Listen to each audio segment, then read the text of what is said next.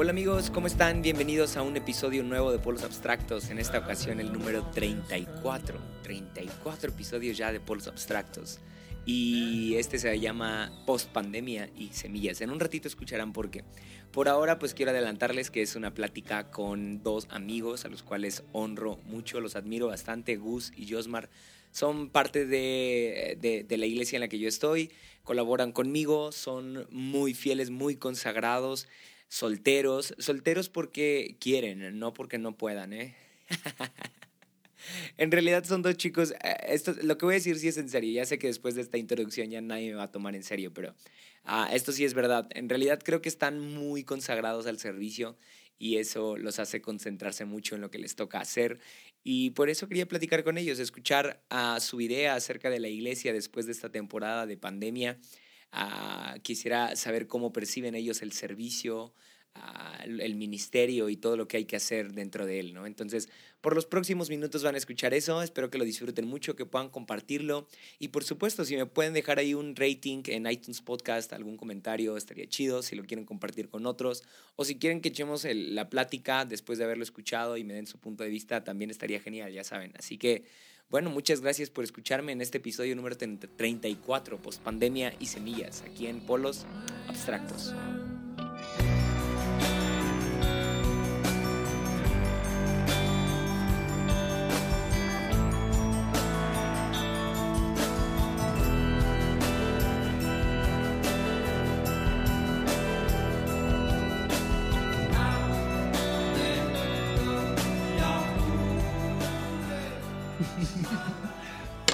Bienvenidos a Polos Abstractos. Hola, hola. Genial, bien. ¿Emocionados o qué? El sueño de su vida. Sí, ya. El ya. sueño de su vida estar acá. Ya se cumplió. Ya, después de esto ya pueden morir en paz. Sí, eh, la verdad sí. Ya, ya me voy a sentir famoso. Ya hice mis etiquetas en redes sociales. Ya, Ya, puedo, famosísimo. ya ya puedo cobrar ofrenda por predicar. De aquí tus seguidores de Instagram, puf, Uf. se votan. Como cuando etiquetaste acá el Jasmine, ¿no? En su cumpleaños. Sí, sí, sí, por eso te tuve acá, porque muchas mujeres que me siguen en Instagram preguntaron, ¿quién es ese guapo? Uf. ¿Quién es ese guapo? Muchas hermanitas. Muchas hermanas. Muchas hermanas en Cristo dijeron, Me andaban arrebatando ahí.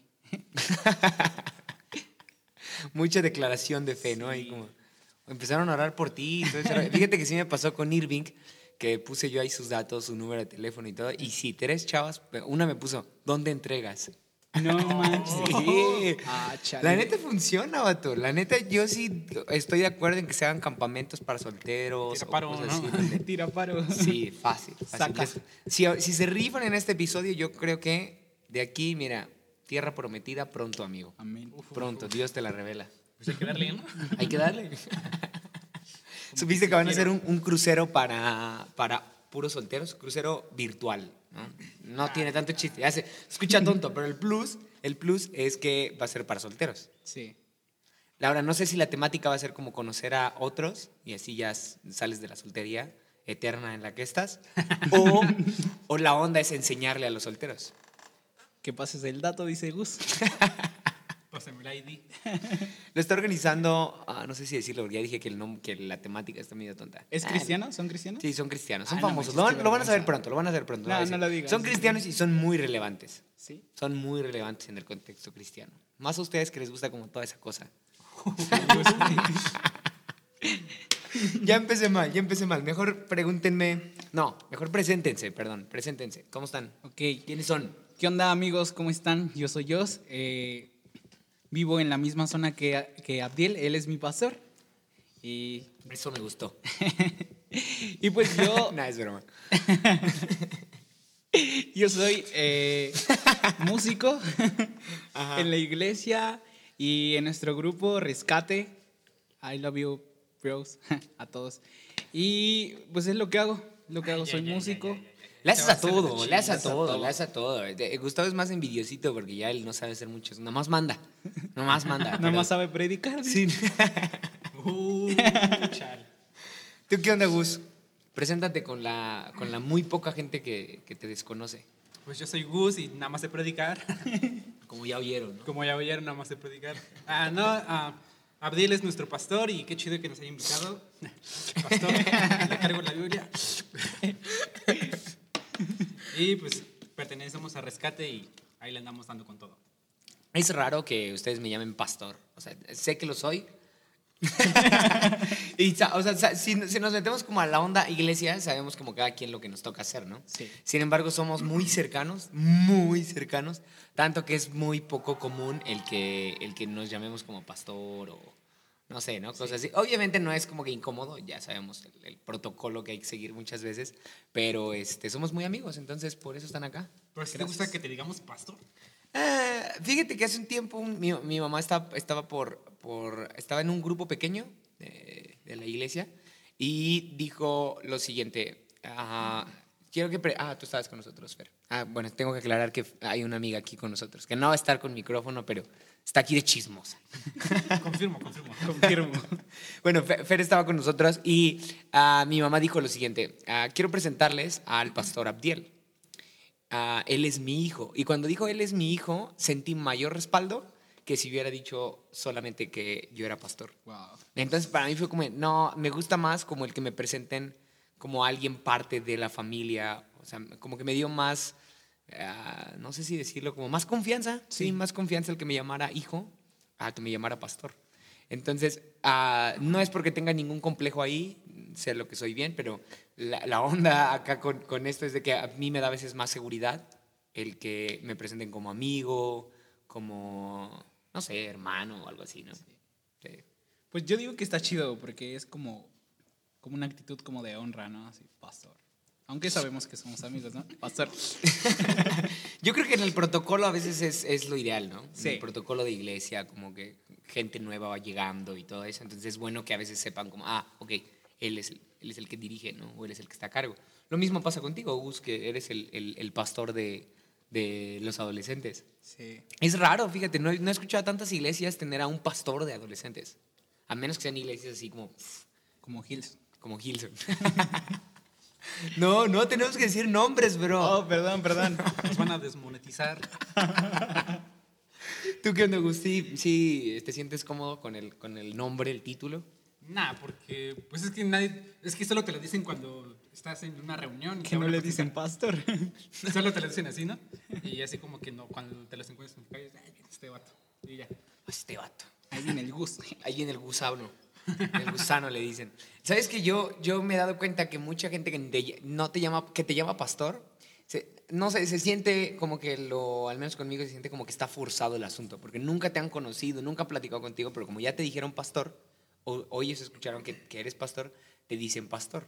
Pero en realidad ni te, o sea, ni, ni, ni ves en ellos como una actitud de, de ah, ¿cómo decirlo? Como de, de, de querer escucharte o de querer pasar tiempo contigo, nomás es de que te dicen el, el nombre así. Sí. Entonces, ah, no todo se resuelve en que te llamen así, ¿no?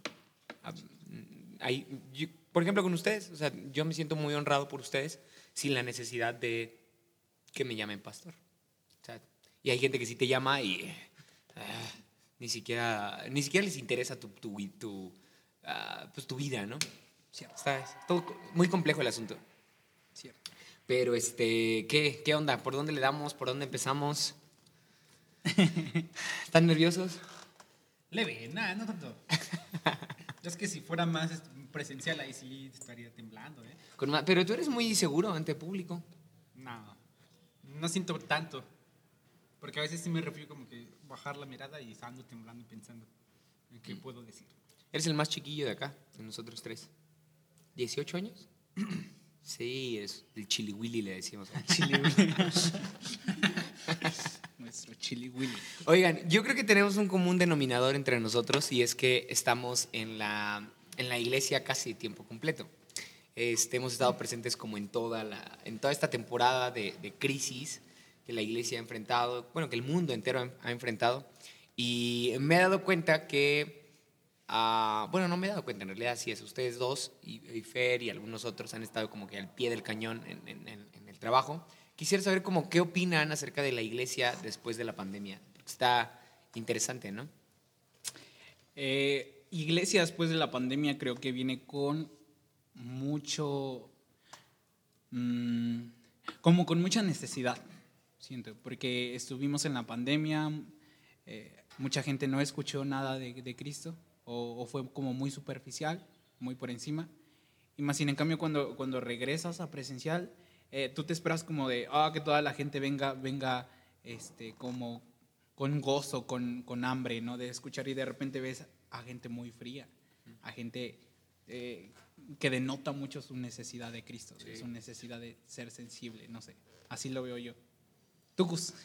Iglesia después de pandemia, es que sí estuvo como que bien cruel los cinco meses y después regresar a reuniones presenciales y no sabes con quién cuentas. Es Sí. como que, ah, la vez, vamos a regresar y no sabemos cuántos vamos a tener o si los que teníamos están todavía firmes. Yo creo que ese es el miedo de todos, ¿no? De todas las iglesias o grupos, que no sabes con quiénes cuentas para regresar.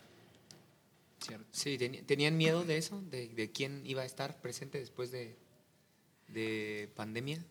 Fíjate que yo no miedo, al contrario, creo que yo era de los que venía con una expectativa como de, no manches, va, van a venir. a ser van fiestón. Sí, sí, sí. Remolineo full. Sí, la vamos a él no toca romper. tachún, tachún. Nah, no, no, él toca puro. Ya, ya lo dijo hace rato quién. Pura iglesia relevante de Australia. Eso. Iglesia relevante australiana. Australiana. Influyente a nivel mundial. Sí. Sí. Ajá. Y este, yo lo sentí así como que iba, que iba a ser un regreso como bien, bien, bien chido con un buen de gente, íbamos a romperla y fiesta en la casa y, y shalala. Pero de repente no, bueno, no sé, a nosotros nos pasó así como de regresamos y, y mucha frialdad se sentía. Sí, o sea, deseamos como que no todas las iglesias les pase esto, ¿no? Sí. Pero hab- hablando en, en- Quizá la pregunta que yo estoy haciendo es, es incorrecta porque dije la iglesia, ¿no? Entonces como que estoy generalizando a la iglesia a, a nivel mundial, ¿no? Pero en realidad nuestra iglesia, Rescate, sí regresó muy fría, apática. O sea, la primera reunión estuvo como, ¡ah! ¡Qué pesado ambiente, ¿no? ¿Por qué creen que pasó algo así? porque no estuvimos tan, tan presentes. Incluso unos del equipo nos alejamos un poco, porque unos como que, híjole, es el COVID se, se resguardaron y tuvieron un poco de miedo y toda esa onda. Pero mm, yo creo que fue mucho porque nos alejamos, no hubo reuniones y todos este, iban cada fin de semana como por un respiro, como que ah, me dijeron algo de esperanza y estaba pasándola Sí. mal. Y, y como que era su respiro de cada fin de semana y el lunes la volvían a pasar Entonces como ya no tenían un respiro así ah, tan presencial, ah, nuestras reuniones por Facebook no nos pegaban tanto y eso hacía que nos alejáramos. Pero yo creo que fue eso, que no les dábamos como un respiro, un seguimiento tan presencial. Ujú. Estresante, ¿no? El tiempo de hacer este, iglesia en línea. Uf, demasiado. La bestia, qué cansado. Pero al Josmi era el que le iba bien gacho. Ah, Josmi, eres un rifado, vato. Eres un rifado, porque sí te tocaba hacer todo, ¿no? Sí, fíjate que cuando inició pandemia, eh, Se veía fácil, ¿no? Se veía Sí, fácil. así como de- Ay, sí, pues nada más conecta la cámara y ya. Conecta Transmitir tu- en teléfono. Sí, sí, sí, pero ya que la vimos fue como de... Como que nos inspiramos en otras iglesias cuando iniciaron, ¿no? Que se veía bien chida su... Australianas, iglesias Iglesias australianas. australianas, sí. Influyentes. De, repente como que nos empezamos a inspirar y dijimos, no, pues creo que sí se puede. Yo, yo te dije, no, sí, sí se puede. ahorita". Sí, claro. ¿O cómo ves, bro? ¿Cómo ves, bro? Y tú me dijiste, seguro. Y yo de, sí, pero en el fondo como que decía, sí se puede, pero no sé cómo. Y ya me acuerdo que empezamos a, investigar y a buscar ahí unas programitas. Fue, fue estrés, Horrible, desvelos, horrible. corajes, Sí, invertir mucho, tanto tiempo, dinero, sí. Esfuerzo. muy bueno. esfuerzo, sí, sí, sí. Estuvo bien pesado, pero ah, no sé, al menos yo pandemia la vi como, más que como una temporada mala, la vi como una temporada de, de, de- ah, sí, como cliché, pero como de reto, de reto y de mucha, mucho aprendizaje. Al Sí es cliché, sí es cliché, pero sí creo que es verdad también. Es verdad, sí. En tu boca sí creo que es verdad, porque tú sí fuiste retado, como a salir de la zona de confort. Machín, porque O sea, yo veía esto como un descanso. como- Predicar ante la cámara estuvo cañón, ¿no? Ustedes dos también les tocó predicar en algún Sí, sábado. y estuvo horrible. Está horrible. Sí. Está horrible. Para empezar, ni sabes si gente te está escuchando. O sea, puede ser que eh, la- tú ves la transmisión antes de predicar y 50 personas viéndote. Ya que estás predicando, dos personas viéndote y no sabes. Y tú le estás dando con toda la, Con toda la pila, como si estuvieran miles, ¿no? O pueden estar conectados y de repente el vato ya ahí en su teléfono y el teléfono al lado y viendo Netflix, ¿no? O viendo. Sí, o le baja todo el volumen a, a- a tu voz, ¿no? Reaccionar, me importa, me importa, me importa, me importa. Sí, y no saben ni qué estaba diciendo, ¿no? Sí, era complicado, pero, pero al menos siento que, que eso también determinó mucho de que, de que tal vez regresó Frío Rescate o la iglesia en este caso, pero, pero también había como esa necesidad de, de que sabían que en casa iban a encontrar este refugio, que iban a encontrar alimento. No sé si a ustedes les pasó, pero yo volví como muy despierto a lo espiritual. Bueno, no volví, en realidad fue hasta la primera reunión cuando me di cuenta de que algo estaba pasando y era espiritual. O sea, es- ustedes me conocen, no soy nada así, Shando. nada shando, nada espiritual, nada espiritualoide, mejor dicho, ¿no? Como que así que todo lo espiritualice y como que, ay, esto es del diablo, uy, esto no lo escuches, ¿no? Este, pero en esta ocasión sí me tocó, como que en la primera reunión me di cuenta que habíamos estado en la banca por cinco meses. Entonces, una reunión de Facebook no te ayudaba como te ayudaban las ministraciones que tenemos cada sábado. ¿no? Que apagamos luces y venga, y, y alguien se acerca y ora por ti y toda esa onda, ¿no? Entonces, la vida en comunidad, como que sí la... No nos, no nos habíamos dado cuenta de lo importante que era la vida en comunidad y el diablo creo que aprovechó muchas... Digo, se, escucha medio raro que diga el diablo, ¿no? Pero eh, sí es evidente que el diablo, la muerte, aprovechó mucho esta temporada. El- el- lo, lo más obvio, pues, es que el COVID vino a, a matar, ¿no? O sea, no, vino, no es solamente una situación ah, que se puede ignorar fácilmente, sino que en realidad es una temporada de mucha muerte. Entonces, si lo relacionamos con algo espiritual, yo creo que también afectó bastante eh, a- en ese punto, ¿no? También hubo mucha muerte espiritual por la falta de comunidad en esta temporada. Sí, yo recuerdo que hace días platicábamos y hablabas de que el diablo no había descansado en esta temporada. No. O sea, el diablo, al contrario, creo que la utilizó más para alejar mucha gente, a- alejar a mucha gente de, de- de su comunidad, de Dios. Y, y- y lo cruel es de que él no descansó y muchos muchos cristianos, sí. O sea, lo Sí, nos la tomamos de, de relax, de vacaciones. de break con Dios o algo De así. que en Acatepec, chan y paseo. Y fue complicado, creo. O sea, yo me imagino de, de la gente que no vio por, un, por su iglesia o así, el diablo no, no descansó. Y al menos así fue para, para esta temporada.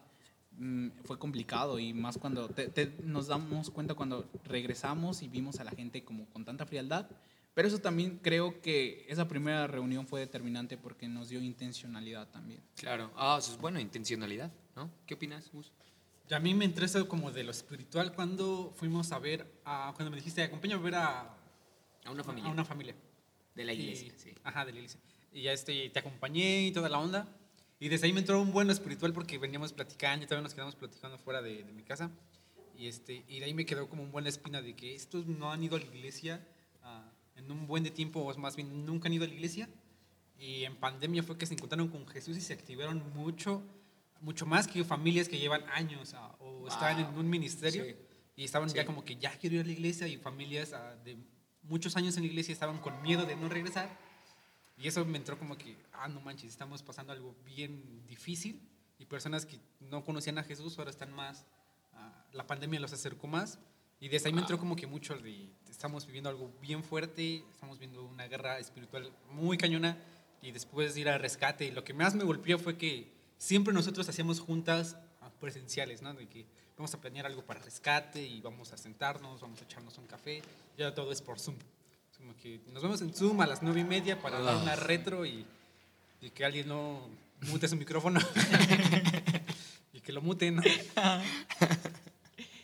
Sí, fue, fue pesado, por ejemplo. Yo recuerdo que la primera reunión cuando llegamos y, y vimos eso, fu- fue pesado y al mismo tiempo fue bueno, porque como lo decía hace rato, o sea, nos dio intencionalidad, eh, nos permitió eh, em, pasar del- de, ser la iglesia cool o de tratar de ser la iglesia cool Yeah. a ser una iglesia con, con, Con intencionalidad. con intencionalidad. Como que sí, fue, fue pulida nuestra intencionalidad. Recuerdo que en la primera reunión ah, yo sentí de parte de Dios, ah, no, sé si, no sé si estoy usando las palabras correctas, sentí de parte de Dios, pero lo voy a decir así. Creo que escuché ah, a la, la voz de Dios en el corazón como retándome a dejar la iglesia cool, ¿no? Con, con una, con una pregunta que me, que me confrontó y no lo he contado a nadie porque no creo que sea este, como tan chido andar contando esta experiencia. De alguna forma me, me, me hace sentir un poco avergonzado, ¿no? Porque sentí que Dios me preguntaba, ¿estás dispuesto a dejar tu iglesia cool para que yo tome el control? Entonces me puse a pensar como, no manches, de, de repente sí intento o intentamos hacer una iglesia cool y nos olvidamos de que la vida en comunidad depende del Espíritu Santo. No depende de nuestras formas ni de nuestras ideas, sino que depende de que Él está ahí. Y ahora, rescate, ustedes no me dejarán mentir, sí es mucho una vida en comunidad, pero porque Dios es el que está presente, no precisamente por nuestras ideas. Entonces, cuando yo quiero agregarle más al, al valor creatividad o al valor cool o al valor, no porque sea malo, sino, sino porque si mi intención es agregarle más valor a esos aspectos dentro de la iglesia y pierdo de vista que en realidad el ingrediente principal, por, por así decirlo, ingrediente, ¿no? o, el, o el factor o, el- o la causa de todo esto es el Espíritu Santo, se me, se, se me cae el se me cae el- el, pues el show, ¿no? Se me cae todo, todo lo que hago, se me cae toda la intencionalidad y el propósito, ¿no? Sí. Ah, yo, yo, lo acabas de decir ahorita, sí, sé que fue de parte de Dios totalmente, porque eh, cuando, cuando comenzamos después de esto y, y empezaste a hablar de algo que, que era totalmente necesario acerca de los huesos secos y, y de, y de Ezequiel, este, y como era necesario que, que la iglesia se avivara, que volviera a tener, a tener vida, ¿no? y, empeza- y empe- y empezamos a meternos como iglesia a un área espiritual más cañona. O Sí. sea, empezar, como dices, a matar nuestra iglesia cool, creo que era necesario, a matarla tal cual. Ah, y esto me recuerda un poco a, a la historia de, de Lázaro. O sea, el milagro no se podía ver si Lázaro hubiera estado vivo. Era Mm. necesario que Lázaro muriera para que Jesús mostrara su gloria. Y Ah. de la misma manera el Espíritu Santo en este tiempo con, con nosotros y, y- y la iglesia que teníamos, ¿no? Sí, y, y repito, no es porque sea malo ser una iglesia cool, ¿no? Ah, sino porque no es lo mejor. Sí. Lo mejor siempre va a ser darle el control al Espíritu Santo. Entonces, no es malo ser cool, pero no es lo mejor. Cierto. Es bueno, pero no es lo mejor. Y creo que tenemos que estar buscando lo mejor constantemente, ¿no? No, no necesariamente lo bueno. Entonces, pues estuvo, estuvo cañón la transición, eh, nuestro reinicio, nuestro despeje. Estuvo este, interesante. Ahorita creo que ya agarramos vuelo, ¿no? Ya como que volvimos a... Me gustó mucho que lo, lo expresaras así, intencionalidad. Creo que ya ubicamos mejor otra vez nuestra intencionalidad. Sí. ¿no? Sí, sí, sí, sí. sí.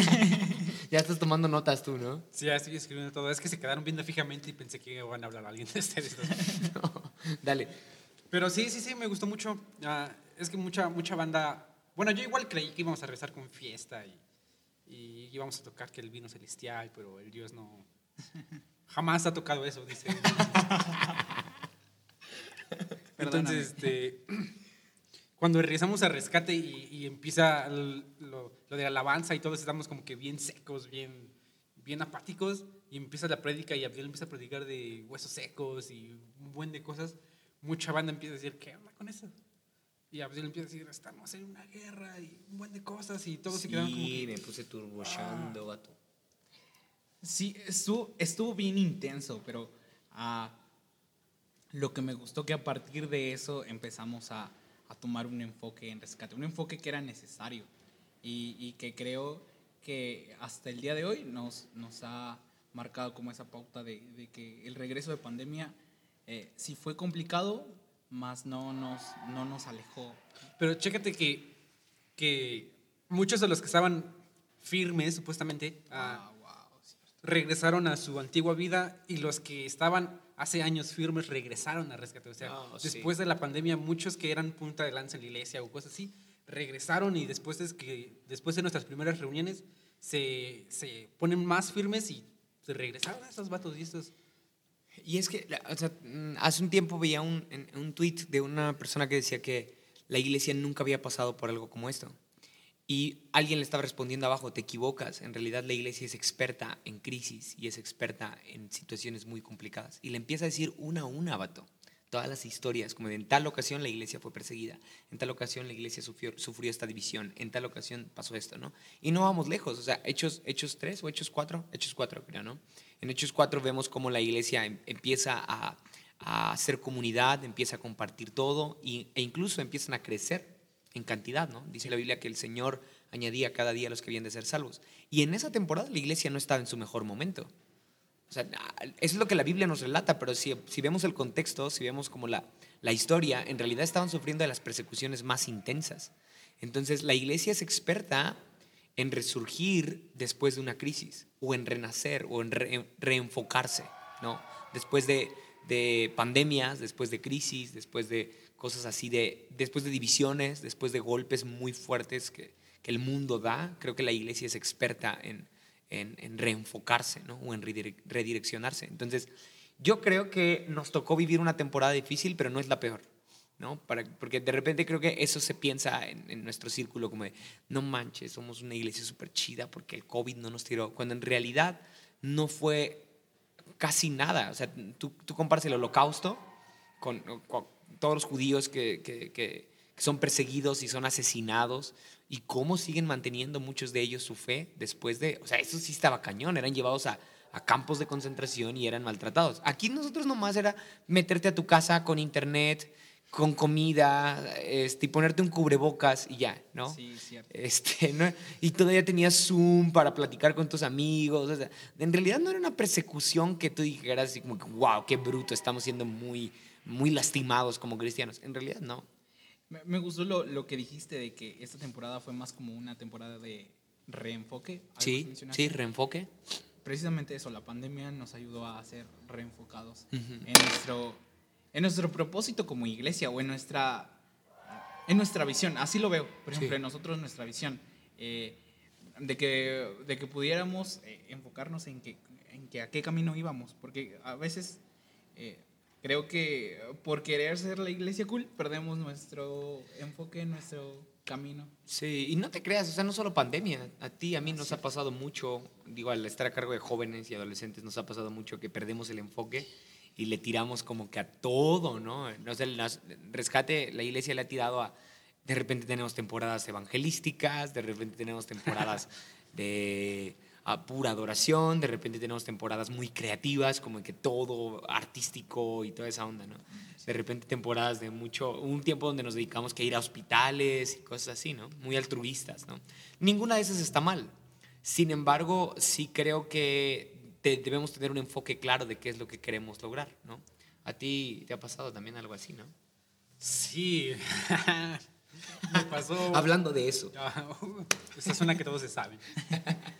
No, pero me gustó mucho lo que Josmar dijo, que nos, sir nos sirvió mucho para reenfocarnos, porque mmm, ahora hemos tomado como que en cada, antes de, de, servir o antes de que empiece nuestra iglesia, nuestro servicio, tenemos que recordar por qué lo hacemos. Sí. O sea, no podemos servir sin decir cuál es nuestra visión y a ver, tenemos que hacer esto, por eso hacemos rescate, no nada más para gritar y, traer a gente chida y nada más para eso. Y me ha gustado mucho porque el, sábado, antes de empezar, Juan este, nos empezó a decir, ah, pero antes de servir quiero recordarles la visión. Nosotros hacemos rescate para esto y después los tenemos que uh, ayudar en su proceso y, y, nuestro, nuestra meta es traerlos a la iglesia y que sirvan toda esa onda. Y nadie lo había hecho, nadie de nosotros lo había hecho. Entonces la pandemia yo creo que nos, nos golpeó bastante en quitar todas las luces, neón y todo, para que le demos chido al Espíritu Santo. O más bien para que le dejamos el lugar que debe de tener el Espíritu Santo. Sí. Sí, sí. Es complicado, creo, ¿no? Podríamos decirlo nada más así como, como eh, otra vez como cliché, ¿no? De hay que darle el lugar al Espíritu Santo. Y es algo que se dice mucho en, el culto, ¿no? En el protocolo, este, vamos a darle la bienvenida a Dios y vamos a dejar el control. Pero la neta es complicadísimo. O sea, te va a romper toda la estructura casi, ¿no? Eh, a menos que tengas un, plan dependiente a Él o un plan que va dirigido a Él, Solamente así como que llevas más o menos el panorama de lo que el Espíritu Santo puede hacer. Pero cuando tú según ya tienes todo controlado y no es una intención, no es un enfoque que el Espíritu Santo te ha dado, y después tú le quieres dejar el control a Él, oh, te, te, deshace lo que, lo que has planeado. Es complicado porque creo que el ser humano siempre está acostumbrado a tener el control. Mm. Todo lo que sale de tu control da miedo, todo mm. lo que sale de tu control... Uh, tomar riesgos es complicado uh -huh. y, y, y, precisamente parecería eso, que, que, el, que el perder el control es tomar un riesgo, más sin en cambio perder el control también te lleva a que, a que a que el Espíritu Santo lo tome y que el Espíritu Santo pueda, pueda ser el que actúe y, no, y no tú. Y todo lo que haga el Espíritu Santo va a ser infinitas veces mejor de lo que tú puedes hacer. Hace un tiempo hablábamos de nuevas temporadas, fue como que una serie en, rescate, nuevas temporadas, y me gustó mucho esa serie porque hablamos de, de lo importante que es tener conocimiento de cuando Dios está haciendo algo nuevo. ¿no? Ah, no, no creo que este sea el fin de los tiempos, creo que más bien Dios está enseñándonos que, que, es el final de una, de una temporada y es el inicio de otra. ¿no? Ah, y en esto de las temporadas me lleva a pensar que, que cuando Dios planta una semilla en nosotros, wow. cuando Dios planta una semilla en nosotros y esta, esta uh, germina y empieza a crecer y después a fructificar y todo eso, ¿no? Este, este árbol pasará por diferentes temporadas, ¿no? No quiere decir que el árbol esté muerto, quiere decir que está en una distinta temporada. Por ejemplo, ves un árbol en otoño, es muy diferente a cuando está en primavera, en primavera ¿no? Pero a todos nos gusta casarnos o enamorarnos o creer que, que, el árbol está lleno de vida en primavera. ¿sí? Sin embargo, el árbol también está lleno de vida en, en otoño. ¿no? Sin embargo, nosotros no lo vemos así porque la temporada es diferente. Entonces creo que algo así, algo así podemos relacionarlo con lo, con lo que estamos viviendo. Es una temporada muy llena de vida, es una temporada donde, donde hemos visto reuniones increíbles hasta ahora. Hemos visto al Espíritu Santo hacer cosas muy chidas y no estoy, no estoy alardeando de más. O sea, ustedes se han dado cuenta de que hemos tenido reuniones donde no nos imaginábamos lo que el Espíritu Santo iba a hacer, este, pero le dejamos el control y entonces estamos viendo la vida en esta temporada que pareciera ser de otoño, ¿no? Creo que necesitamos despertar más a esa verdad. Sí, y, darnos cuenta que, como tú decías, el árbol, eh, aunque esté en distinta temporada, sigue teniendo vida. Pero lo, lo complicado de esto, por lo que veo, es que muchas veces nos casamos con los frutos, o cuando el árbol está bonito, ¿no? Ah, todo el mundo quiere ah, frutos, sí. todo el mundo eh, está esperando resultados prontos y, y, pensamos que, que, los frutos son como lo más importante, pero pues en sí la naturaleza del árbol, un árbol que tiene vida, un árbol que está bien cimentado, un árbol, un árbol que está nutrido, va a estar dando fruto. En la temporada que le toque o en todo tiempo va a estar dando fruto. Ah, sí, dale. esto me recuerda mucho a la práctica en Facebook Live que dio Juan y Fer, cuando hablaron de de los frutos y, de las semillas y de toda esta onda. No me veas así, vato. es que yo espero que me queda viendo bien fijo y... Estoy esperando que digas una perla así increíble de, de sabiduría. ¡Wow! sí. Para decirte, ¡cierto! Sí. y uh, me recuerda mucho a, las nuevas temporadas. un tiempo este, estuvimos viendo en, en, básicos lo de las semillas y toda esa oh, onda. Sí, sí. Y recuerdo que Ah, o bueno, quisiera comenzar diciendo de mm, Dios implanta una semilla en nosotros. Y antes de eso tenemos que quitar semillas que ya están muertas, que jamás florecieron. Y eso es incómodo porque uh, quizá una semilla puede ser un hábito una relación, una persona ah, o incluso hasta familiares. no sé. Sí, se tiene que limpiar la tierra. ajá, se tiene que limpiar la tierra, se tiene que, con la araña, ¿no? Comúnmente en un, en un terreno pasan la araña y quitan un buen de basura, quitan un buen de cosas. Y ahí es cuando aquí se entra Dios con nosotros limpiando todo el terreno que tenemos en nuestro corazón. Toda la tierra, toda la suciedad, todas las palabras que nos sirven, los pensamientos, hábitos y muchas cosas. E implanta una semilla. Y es aún más incómodo porque la semilla va a ir más profundo y va a, tocar cosas que no ha sacado durante mucho tiempo. Y sale a la luz para que esa semilla pueda dar fruto. Sí. De hecho, me, me, me, me recuerda obviamente la parábola del sembrador, ¿no? de cómo la semilla que cae en una tierra que no está lista para recibirle, pues no da fruto, ¿no? Cae en el camino, cae entre, espinas, ¿no? Cae entre piedras también. Y entonces estas tres semillas no dan fruto porque las condiciones del suelo no son las ideales, las óptimas. Pero la tierra que cae, perdón, la semilla que cae en buena tierra es la que da buen fruto. Entonces, lo, lo importante que es preparar la tierra para que la semilla caiga y dé fruto, ¿no? Para que la semilla fructifique en realidad. Entonces, yo creo que esta, esta temporada ha sido una temporada en donde Dios ha limpiado la tierra, ¿no creen? Wow, cierto. O sea, Dios ha limpiado mucho la tierra, ha limpiado mucho nuestra idea de la iglesia, ha limpiado mucho nuestras relaciones incluso. Y después de haber hecho esa limpieza, creo que ahora la semilla, es decir, la palabra, lo que Dios es, lo que Dios significa para nosotros, ah, va a fructificar, ¿no? También me recuerdo esta historia a, a la historia de- del trigo y la cizaña. Mm, sí, Mm, como los dos crecen juntos, eh, más sin en cambio una no es eh, un- una semilla buena y otra, y otra sí la es. Las dos crecen juntos y al mismo tiempo eh, lo, veo, lo, veo en esta tempo- lo veo en esta temporada. Eh, al ser sacudido, como decía la Biblia, que el trigo era lanzado hacia arriba sí. y era sacudido y semilla que no viene de Dios se espuma, semilla que no viene de Dios Sí, la, la onda, la onda era de que ¿no? el- para que el- se, se mostrara si sí era trigo o no, o más bien para desechar la basura del trigo, Sí. se tenía que lanzar con el trinche hacia, hacia el aire todo el trigo y todo el aire iba a llevarse toda la basurita, ¿no? Sí. Entonces solo lo que cayera era trigo real. Ah, y creo que todo ese proceso como de, de sacudimiento, de, de, de movernos, de cambiarnos el programa, el protocolo, la idea que tenemos de, de servicio y todo, creo que con todo este movimiento que Dios está permitiendo para la iglesia y para los cristianos de hoy día, está dejando ver los verdaderos fundamentos, ¿no? Lo, verda- lo que sí debe permanecer en nosotros, ¿no?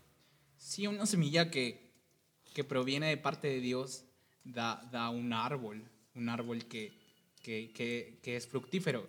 Y, pero como ha- hablábamos hace ratito, o sea, del fruto. La mayoría de la gente se casa con el fruto, está esperando ujú. frutos. Eh, Más sin en cambio, eh, decíamos hace un momento, mm, un fruto es por ende, o sea, es naturaleza del árbol. Claro. Pero lo importante es lo que está debajo del Oh, árbol, las sí. raíces Sí. eh, qué tanto alimentas las raíces. No sé, al menos cuando hablamos de intencionalidad en rescate, eh, va totalmente de la mano la cuestión espiritual. Nos empezamos eh, a meter en- más en oración, más constante. Eh, me acuerdo que tú decías, vamos a orar todos los días, en las mañanas, temprano. Y al principio, bueno, a mí me, co- me costaba un buen, un buen. Sí. Las primeras veces era como de, ah, prendía mi, mi teléfono porque o- o- orábamos por Zoom en la mañana. Y prendía mi teléfono y me quedaba dormido, ¿no? Pero después dije, Ah, no mames. ah, no. Bueno, tú por lo menos te conectabas.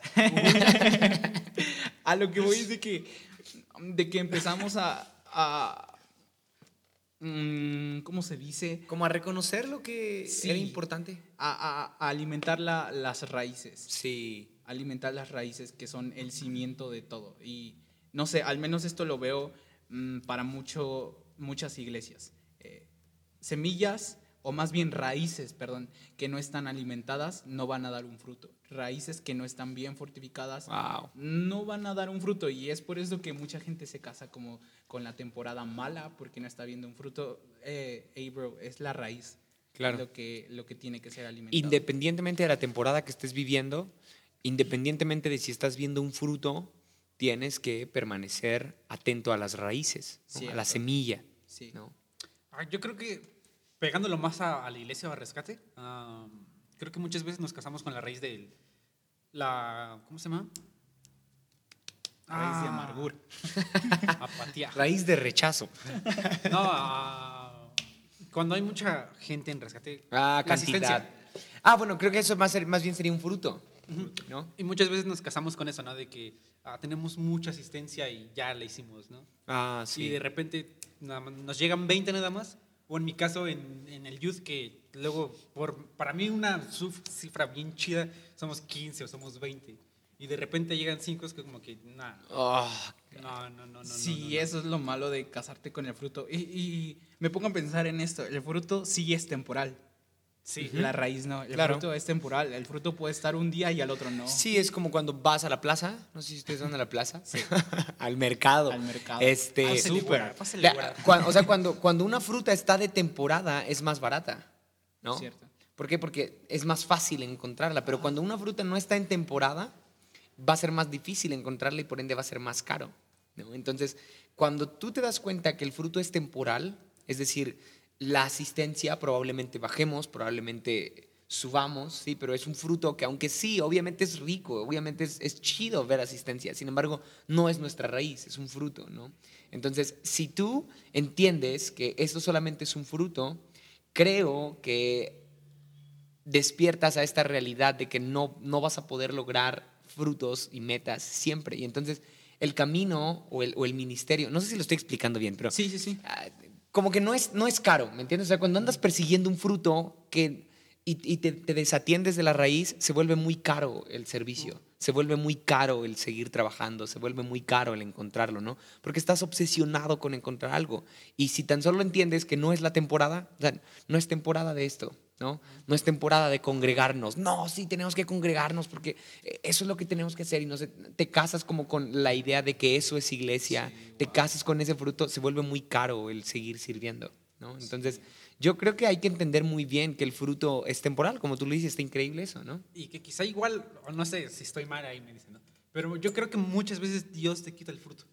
Sí. Entonces, sí, o sea, cuando Dios nos poda, ¿no? O sea, creo que cuando Creo que por, por, algo Dios nos deja analogías como el lo, lo, mencionaba en algún episodio de Polos, no me acuerdo cuál, pero el jardín del Edén, ¿no? Y Jesús eh, siendo interpretado como un jardinero este, por María Magdalena cuando él resucita. Entonces creo que sí hay características de Jesús, de Dios, de él interesado en el fruto, pero para que dé fruto un árbol sí tendrá que ser trabajado, procesado, incluso arrancar muchas veces el fruto que no es bueno. Sí, es fruto, pero no es bueno. ¿No? Entonces, oh, lo quita. ¿Tú cuáles, ¿Tú cuáles crees que son las raíces que, que deben de ser alimentadas? ¿O qué alimento se le tiene que dar a, a, las raíces de un árbol?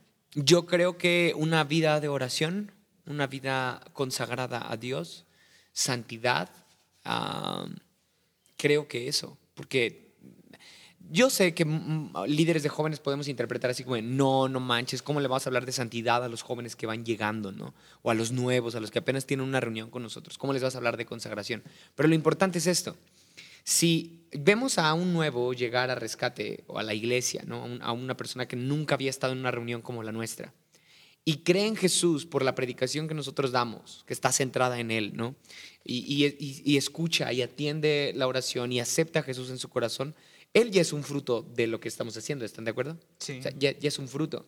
Y en el fruto que nosotros damos también está nuestra semilla. ¡Wow! ¿No? O sea, en el fruto, bueno en el, el, el fruto, a lo que voy es de que un árbol de manzana no puede dar una pera. Cierto. En, tiene que ir la semilla de nosotros en ese fruto. Entonces, yo creo que si tú ya sabes que Él es fruto tuyo, hay algo, hay algo dentro de Él que te sí. pertenece dentro de esa persona, ¿no? Entonces, si nosotros como equipo de trabajo estamos en una vida de oración, en una vida de consagración y estamos hablando de santidad, cuando ves el fruto reflejado, sabes que puedes ir confiadamente a hablarle de santidad y de consagración. ¿Por qué? Porque es un fruto y entonces tú has puesto una semilla. Si esa es tu semilla de la consagración y la vida santa, entonces al mismo tiempo esa semilla está en él. ¿sí? No más hay que despertarla, hay que trabajarla, hay que procesarla, pero es la misma semilla, ¿no? Entonces creo que esto quita mucho el prejuicio que tenemos a veces de a jóvenes no hay que hablarles de oración, a jóvenes no hay que hablarles de ayuno, a ellos tienes que hablarles de cosas chidas y cosas cool para atraerlos. No, no, a menos que esa sea tu semilla, a menos que esa sea tu raíz. Pero si tu raíz es, es, es, es volvemos a lo del enfoque, ¿no? Tienes un, buen enfoque de lo que es tu raíz, entonces sabrás que en esta persona que, que está haciendo un fruto tuyo hay algo de ti, con lo cual vas a poder conectar rápidamente. Lo chido de esto es de que una, una vez que tú predicabas decías que el mensaje de, de, de Cristo brilla por sí solo. Uh -huh. No necesitas ponerle flores ni adornarlo. Y, y esto es el mensaje de, de, Cristo, santidad. El mensaje de Cristo es oración. Y, y como dices, a veces vemos como tabú, incluso el hablarles de oración, de santidad. Más sin en cambio no, no, no es así. Pero tú no puedes hablarles de eso si tú no lo estás llevando a cabo. Ah, claro. Si tú no alimentas tus raíces, ¿cómo vas a...? Debe ser tu raíz, debe ser tu a, semilla. Exactamente. Y lo chido de esto también es de que, bueno, yo lo veo así, el fruto que tú estás dando tiene una semilla dentro. Uh -huh. y, y, y, ese mismo fruto puede dar otro árbol. Uh -huh. Y al ser plantado, da otro árbol del mismo ADN que uh -huh. tú. Eso está chido, sí. Lo que, me, lo que me gusta, bueno, yo estaba pensando hace un rato que mmm, todo esto suena muy chido suena muy chido y sé que lo que nos van a oír es como que, wow, qué chido, voy a empezar a dar Ojalá, fruto ojalá. Y, y, bueno, algunos, ¿no? Pero lo que no tienen en mente es de que vas a terminar cansadísimo. Vas a, vas a terminar ah, Agotado. agotado y, es, es como un trabajo, es un trabajo. Claro. Ah, tú estás en un terreno haciendo algo con una semilla o plantando árbol o cualquier cosa y terminas cansado, estás en el sol todo el día, estás trabajando, te estás esforzando, ah, te da sed y te da muchas cosas y lo mismo es acá. Ah, tienes que renunciar a muchas cosas, tienes que renunciar a muchas personas ah, para conseguir tu meta, para conseguir el fruto que tanto estás Claro. deseando. Y es que si, si analizamos Gálatas 5:22, el fruto del Espíritu, amor, gozo, paz, paciencia, o sea, eso es, eso es el reflejo de algo. Pero todo fruto inicia siendo una semilla. ¿No? Entonces, a veces creo que le, le pedimos a Dios el árbol, le pedimos a Dios el fruto, pero Él no nos da fruto ni árbol. Él nos da una semilla. Entonces, mientras tú no, mi- mientras tú no sueltes tu árbol y tu fruto, no vas a poder valorar la semilla que tienes. ¿no? Entonces, yo creo que si nosotros aprendemos a enfocarnos en la semilla que tenemos, lejos del fruto, que vendrá por sí solo, por el proceso natural de la vida, ¿no? Pero la semilla por, por naturaleza no se siembra a sí misma, ni se cuida a sí misma, ¿no? Requerirá de cuidado, requerirá de, de atención, de agua, de, de alguien que le esté ahí procurando, ¿no? El fruto sí vendrá por sí solo, ¿no? Nacerá por sí solo, pero no, no le andas echando porras al fruto para que nazca. o sea, nace por sí solo y creo que de repente como que nos enfocamos tanto en fruto y descuidamos semilla. Sí, y, y- eh, lo chido de esto es, por ejemplo, ahorita que mencionaste de la semilla que Dios nos da, eh, me, me recuerda la historia de- del hombre que, que- que se le da una semilla y se la regresa a- y le dice, esta es la semilla que, que tú me diste. Eh, tuve miedo y mejor la guardé, ¿no?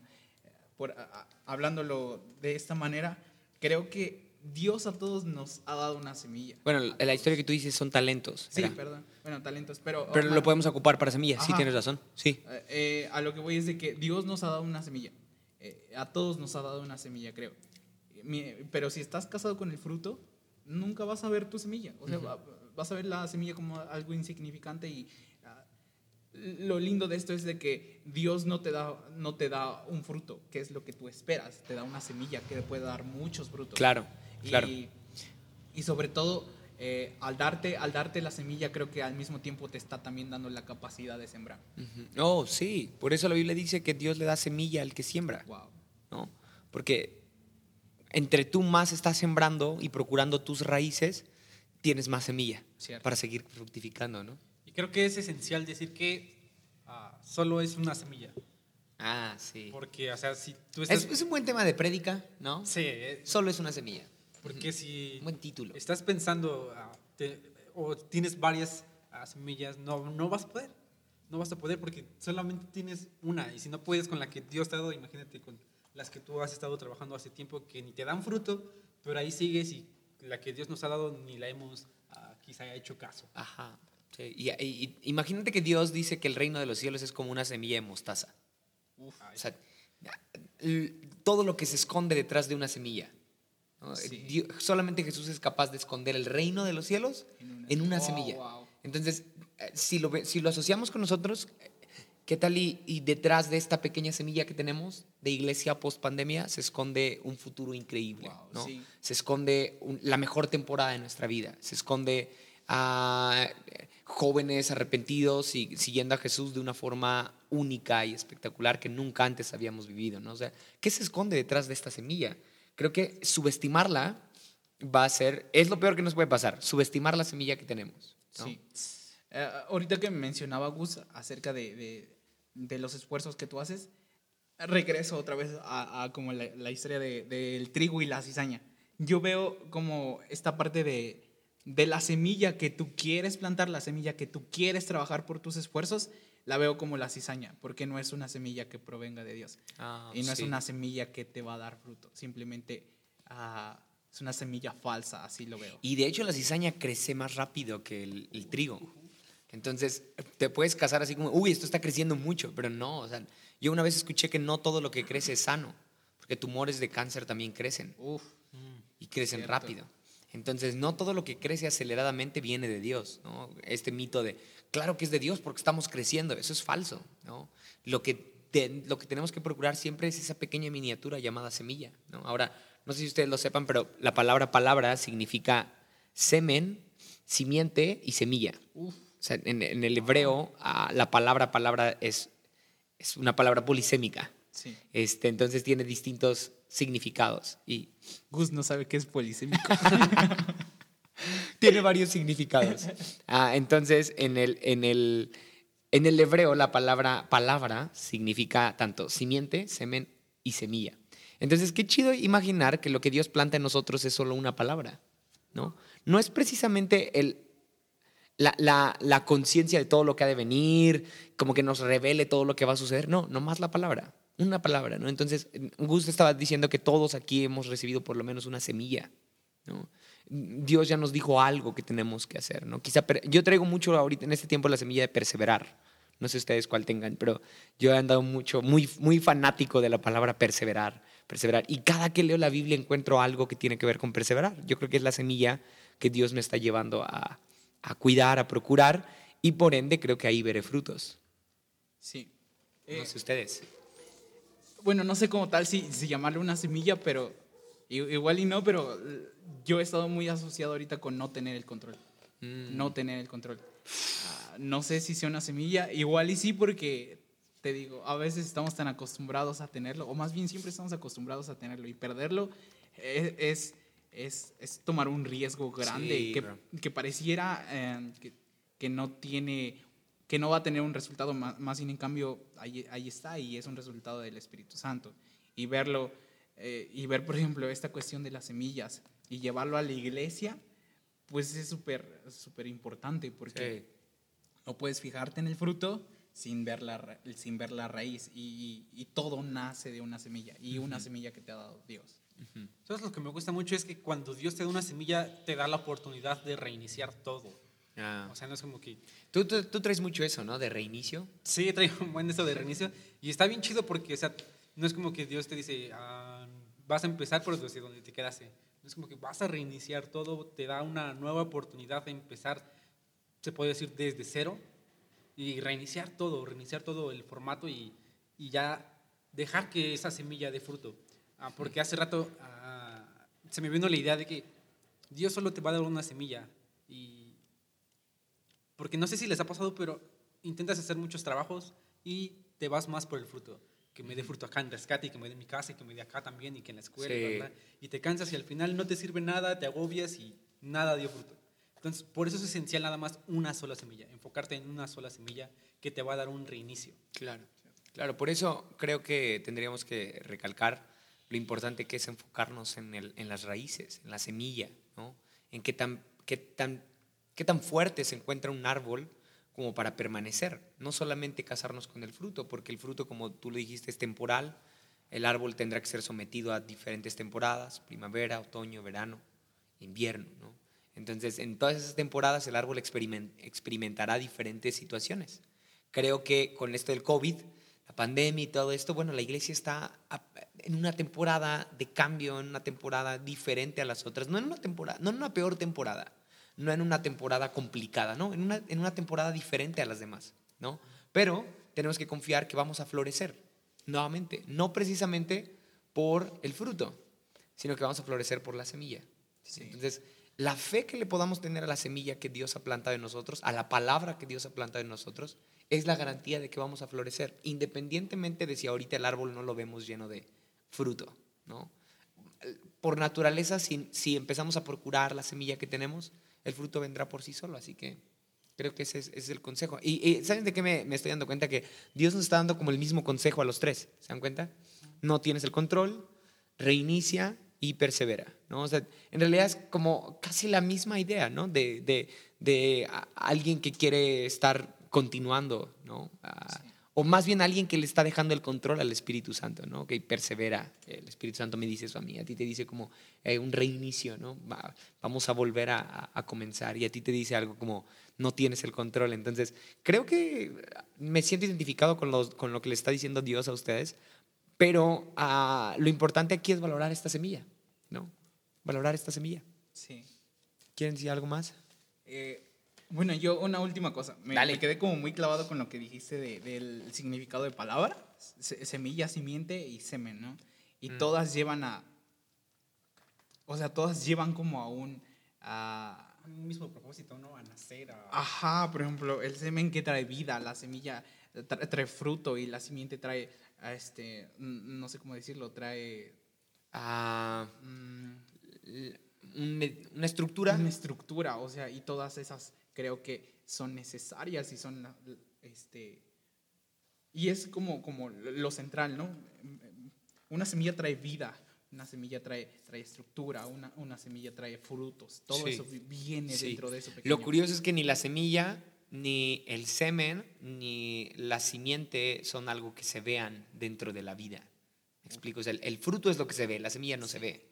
Eh, la estructura es lo que se ve, los cimientos no se ven en una casa, ¿no? Lo mismo en la vida, o sea, tú ves, tú ves el... O sea, tú ve- yo te veo a ti, tú te ves. y por supuesto que no concibes que en algún momento eras algo tan diminuto y pequeño como un esperma, ¿no? Cierto. Entonces, ah, felicidades, ganaste. Corriste, cor- corriste y ganaste. ¿Por, por qué te consideras perdedor ahora? Daniel Aviv. Daniel Javib, ¿eres tú? Mm, yo me quedo con... ah, Con que gané, dice. con que gané. Lo único que he ganado en la vida, bro. Y me arrepiento de haber ganado. Ya se me fue la idea que iba a decir. Ya se me fue el punto. Eh, por que su tú te culpa. quedas con Pues ya se me olvidó. semilla.